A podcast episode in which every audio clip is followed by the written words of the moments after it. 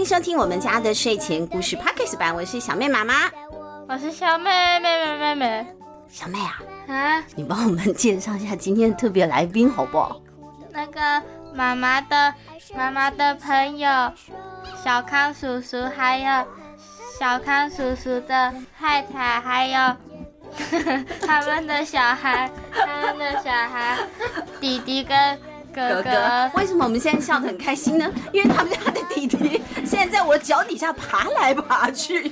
我就是觉得有东西在摸我的脚，到底是什么呢？对，原来是弟弟。弟弟现在把我踩的板凳滑走了，大家可以听到现场的声音，你们就会有那种身临其境的感觉。好，那我们要请我们的特别来宾跟大家打个招呼。我们先请小康叔叔跟大家打个招呼吧。耶，yeah, 我是配音员小康叔叔，大家好。小康叔叔啊，他最为为人知的就是他很会模仿金城武的声音。可是小朋友应该不太知道谁是金城武。但是小朋友的爸爸妈妈一定都知道，而且有一件事我也要跟大家说，人呐有一技之长哈，真的是很重要。因为听说小康叔叔的太太就是被金城武的声音迷惑了他的心，冒出了粉红泡泡之后呢，嫁给小康叔叔的。你们看。有一件很擅长的事情有多好，对不对？就可以娶到美丽的新娘子了。好，那还有哥哥啊，哥哥跟大家打个招呼吧。Hello，Hello，你对自我介绍。谢谢，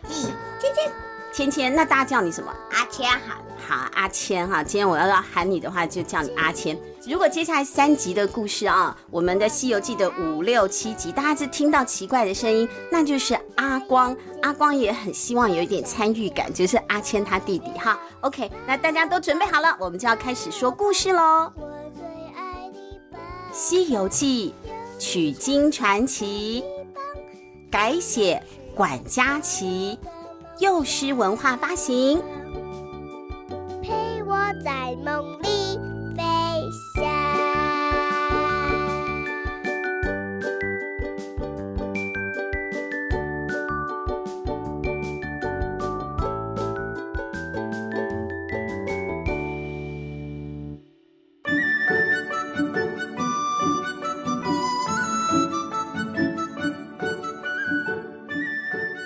我们前面已经讲了四集了，都是孙悟空还没有遇到唐三藏嘛，他之前都是到处去闯祸，对不对？那这一集呢，终于他们要见面了，而且要出发了，终于要办正事了。孙悟空被压在五指山下面五百年之后，到了唐太宗李世民的贞观年间，贞观就是。每一个皇帝有自己的年号啦，哈，像我们现在就是民国从头用到尾，但古时候就不是这样，换一个皇帝叫新气象，就换一个年号。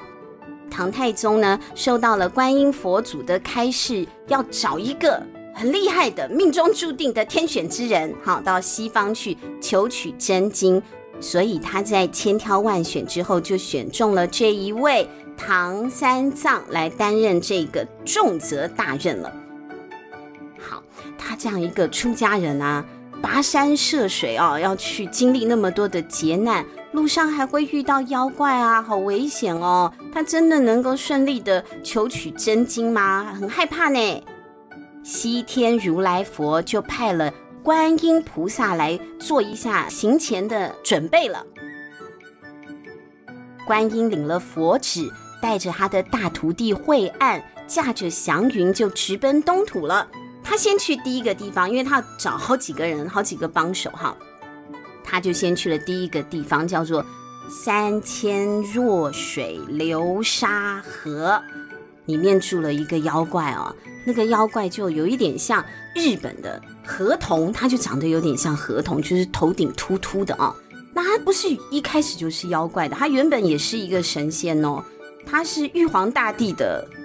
嗯，助理吧，或保镖，他叫做卷帘大将，卷帘窗帘的帘，顾名思义就是拉窗帘的啊。玉皇大帝要走到这个房间，就赶快把那个珠帘拨开，他要坐在这里，就赶快把那个窗帘拉起来啊，就卷帘大将。那原本就有很好的工作啊，怎么回事？现在会在这个河里头呢？因为他有一次在蟠桃宴上打碎了一盏灯。一盏灯，对，只是一盏灯而已。小朋友，你们摸着良心想一想，你们打碎了家里多少东西？都没有受到过那么严重的惩罚，因为他就不能当神。闪灯很贵，贵是一定贵，因为它是琉璃灯，琉璃灯一定贵，而且是天上的灯，可能天上家具都有它自己的故事吧。那反正它打碎了以后，玉皇大帝就很生气，就不让他做神仙了，一点小事哦，就叫他变妖怪了哦，住在这个流沙河里面。那菩萨也知道这件事情，这菩萨就跑来劝这个妖怪说：“好了，你。”皈依佛门吧，我们做好事，你很快就可以累积一下你的业绩，你就可以回到天上继续去做神仙了。观音菩萨就帮妖怪取了一个法名，叫做沙悟净，他是要护送取经人上西天的哦。这就是观音菩萨帮唐三藏找的第一位保镖。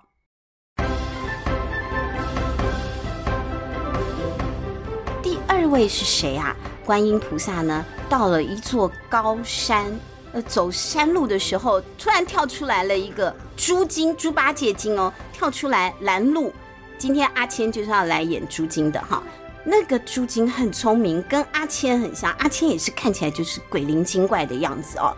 那个猪精他有一个自己的武器哦，九齿钉耙。猪八戒呢，一看到哇，观音菩萨来了，他很机灵嘛，他知道他生命中的机会已经来了，他就把握机会，赶快来搭话了。猪八戒说：“尊敬的观音大大您好，我本来是天上管天河的天蓬元帅，可是呀，我不小心多喝了几杯。”我就跟嫦娥多说了几次，他跟嫦娥多说了几句哦，说什么呢？我说了一些不太礼貌的话啊？怎样的不太礼貌？对，是说了什么不太礼貌的话，才会原本是做天仙的，现在跑到地上来做猪精呢？那个哈，我就跟嫦娥说哈，嫦娥，嫦娥，你有一个缺点，什么缺点？缺点点我。啊，他说缺了点他，哎，缺了点猪八戒，他这是不是吃你豆腐啊？还没完，还没完呢。你知道我是什么星座的吗？什么座？我为你量身定做。哈哈，这样讲话真的很猪八戒。哎，其实我不属猪哦，你猜我属什么？属什么？属于你。太高兴了，怎么办？怎么办？毛怎么样让他冷静下来呢？你看他这样讲哦，我属于你。对，他说我属于你。你给我滚！嫦娥生气了。你要我滚也可以，可是我不认识路啊。那你现在要去哪里？我要去你心里。我受不了了。我如果是嫦娥，我也受不了了。这猪八戒怎么这么会撩妹啊？他花言巧语是跟谁学的呢？观音菩萨他也听不下去了。嫦娥怪不得会告他的嘛。他就劝猪精以后不要再这样子，不要看到女生就故意亏人家一下嘛，这样讨厌啊。好，他一样呢，也为猪八戒摩顶受戒，改了一个名字哦，叫做猪悟能。那猪悟能就是第二个保镖了啊。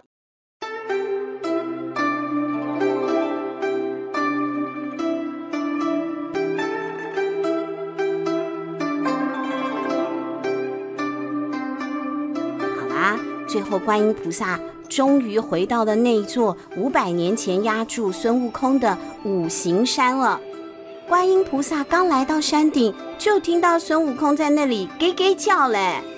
菩萨，救救我！孙悟空怎么老是尖着嗓子呢？你是那齐天大圣哎啊！好，他就说：“菩萨，快救救我！我换作是再厉害的人，被压五百年，真的也是气血不顺了。”可是菩萨没救他。他只跟孙悟空说，未来会有一个师傅啊，那个师傅是取经人，会让孙悟空留在他的身边，帮助师傅到西天去取经。等到任务圆满达成之后，就修成正果了，就会好事发生了的意思了啊。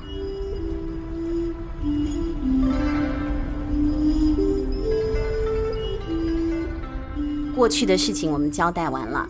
镜头就转回唐三藏了。唐三藏不是要去取经吗？他在太宗贞观十三年九月十二日要出发喽。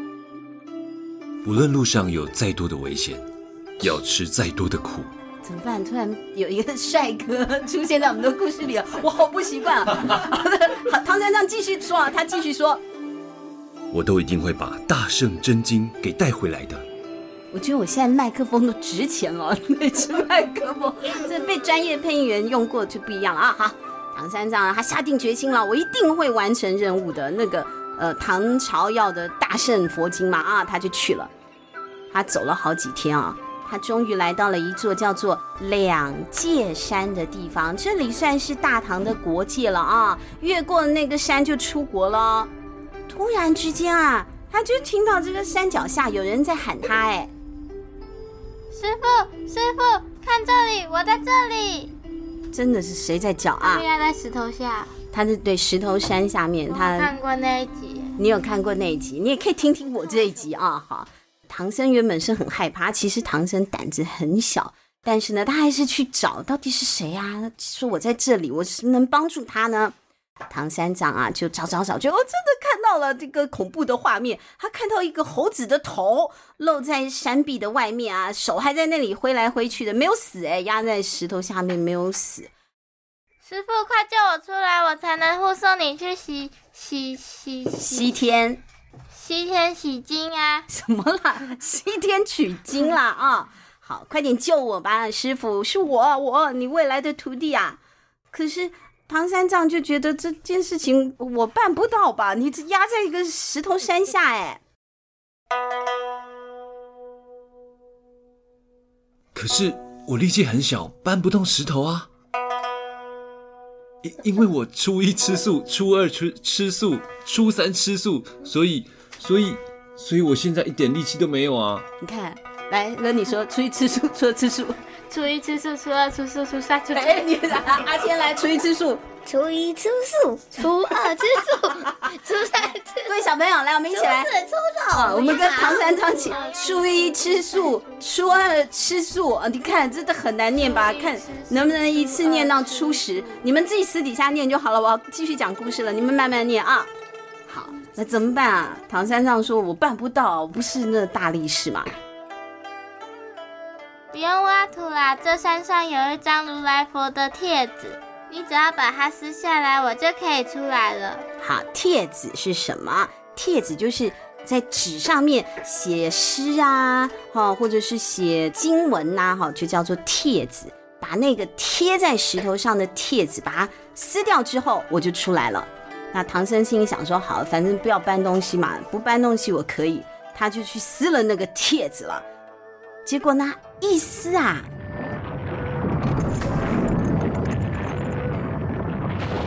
立刻从山下就传来了惊天动地的石头崩裂的声音。转眼间，孙悟空就脱困跳了出来，而且跪在唐僧的面前，恭恭敬敬的拜了四拜哦，拜了四下。我去查了一下，我们现在拜拜都拜几下？三下。古时候要拜很重要，拜拜不是拜拜，是拜拜。为什么要拜四下？他是专门拜君主、皇帝，好四下，还有拜父母，因为以前古时候的人最大就是国君，再来接下来呢，跟天一样大的就是爸爸妈妈。古时候人孝顺嘛，你们现在也要孝顺啊，小朋友啊。那现在是不拜四下，因为现在有一个俗语说拜三不拜四，拜四要出事。好，反正现在就是不拜四下，现在拜三下哈。但祭拜孔子，孔子的话就还是四下，因为至圣先师啊不一样。好，那反正那个孙猴子啊，孙猴子拜了四下，从今天开始呢，孙悟空就护送唐三藏了啊，取经之路就正式的启程了。只不过啊，一开始唐三藏啊对这个毛茸茸的旅伴啊，真的是并不是很满意耶。为什么那么不满意呢？因为孙悟空啊，他的脾气真的是太不好了，动不动就发脾气。他们才过了那一座山呐，突然就跳出来了一只老虎。哎呦，唐僧啊，吓得要命，差点就从马上跌下来了。孙悟空就马上从耳朵里取出了金箍棒。啊，我的耳屎！不是，你要取出金箍棒，不是耳屎，取出金箍棒打。我打。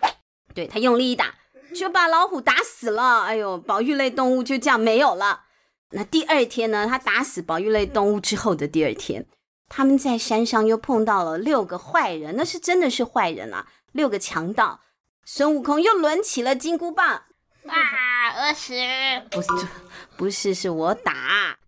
我打，对，他打了，就又蹦的一下，把六个强盗也打死了。哎呀，出家人要有慈悲之心，你怎么随便就打死人呢？师傅，我不打死他们，他们就要打死你呢。就算打死我，也只死我一个，你却打死他们六个，这样不符合比例原则。何况，就算把他们抓到官府，也不会被判到死罪这么严重啊。你这样动不动又打又杀的，根本去不了西天，做不了出家人。哎呦，这个光头啰嗦死了！他既然叫他师傅光头内，他把人家的缺点都点出来了哈。孙悟空很不高兴哦，他就是保护师傅啊，那师傅却这样唠叨，真的很烦人呢。话不投机半句多哈，他就咻一声，你看他脾气有多不好，他就飞走了。唐三藏啊，也是没有办法，他就觉得说，哎，可能这个徒弟跟我就没有缘分了，就算了啊，他自己就走。走了一段路之后呢，唐三藏就在路上碰到了一个老婆婆，老婆婆拿了一顶花帽子送给唐三藏，还教唐三藏一个叫做紧箍咒的咒语哦。唐僧刚刚谢过了老婆婆，这个老婆婆她就。化作了一道金光不见了，唐三藏立刻明白了，那绝对不是普通人，要不然怎么会一个人变成一道金光呢？对不对？他觉得这一定是菩萨显灵了。不久之后，孙悟空就气消了嘛，啊本来就比较小屁孩一点啊。哎，他一回来就看到了那个花帽子了。花帽子好漂亮哦，你怎么会有这个？孙悟空觉得好漂亮，好特别哦，就一把抢过来了，往自己的头上戴耶。没想到师傅却开始念起了紧箍咒。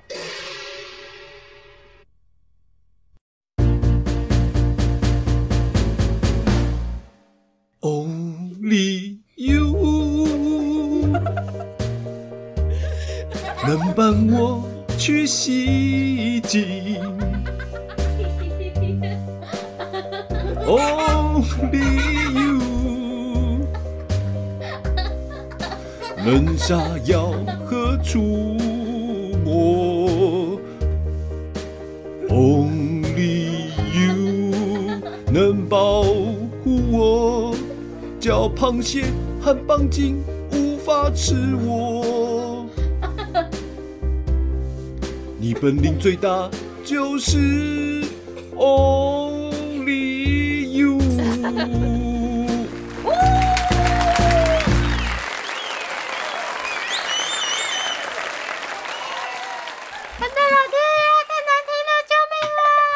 好，师傅为什么要唱这首歌？大家可以去搜寻一下唐三藏的《Only You》，你们就知道这是怎么一回事了哦。我们小康叔叔唱了一首非常特别的经文呢。